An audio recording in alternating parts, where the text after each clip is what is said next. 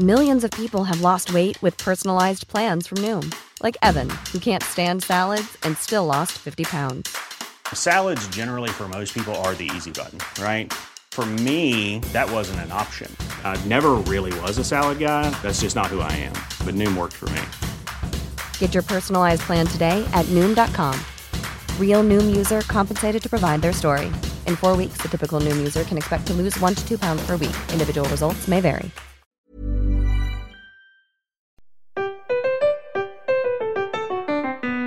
Welcome, language lovers, to an assemblage of grandiose and bombastic grandiloquence.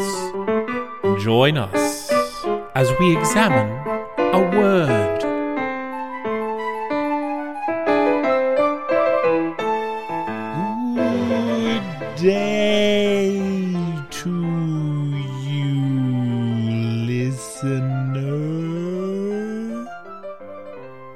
And thank you for joining us today. You might think that I was speaking rather oddly, or even slowly today, dear listener, and you would be right, as I have been inspired by today's word sloth. The sloth is a type of mammal noted for their slow movement, who live in the tropical rainforests of Central and South America. They spend most of their lives hanging upside down in trees and are closely related to anteaters.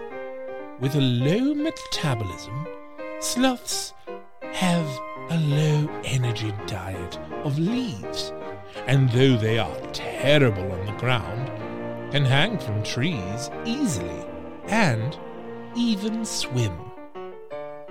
They have a shaggy coat with grooved hair and host green algae, which helps them to camouflage, hiding them from predatory hawks and cats.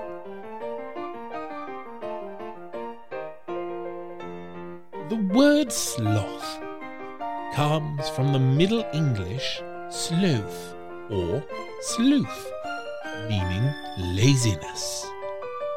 From the Old English slope, also meaning laziness or indolence, which in turn is from the Proto Germanic slipo, meaning slowness or lateness. As well as being the word for the aforementioned mammal, sloth can also mean laziness, slowness in the mindset, disinclination to action, or labor. Or more rarely, it is used for the collective noun of bears, as in, a sloth of bears came by and attacked the camping ground.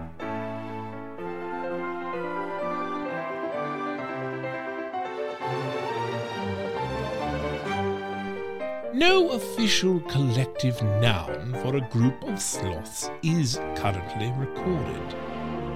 Although some that are used include a slumber of sloths, a snuggle of sloths, or my personal favourite, a bed of sloths. Sloth is also one of the seven deadly sins. A Catholic list of cardinal sins from the 13th century. It is described as the sin of omitting responsibility, in contrast to the other sins, which are generally speaking immoral in nature. Isn't language wonderful?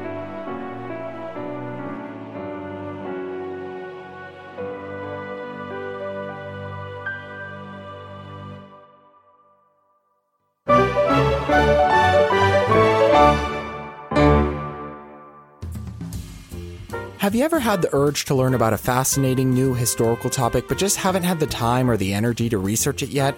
Trust me, we've all been there, and fortunately, there is a better way. Hi, I'm David A. Bradbury, host of 20 Minute History, the new podcast that'll introduce you to some of the captivating stories that your history teachers won't tell you about, in episodes that are always shorter than 20 minutes. It's meticulously researched, easily digestible, and best of all, tremendously entertaining. 20 Minute History, now available wherever you get your podcasts. A That's Not Canon Productions podcast.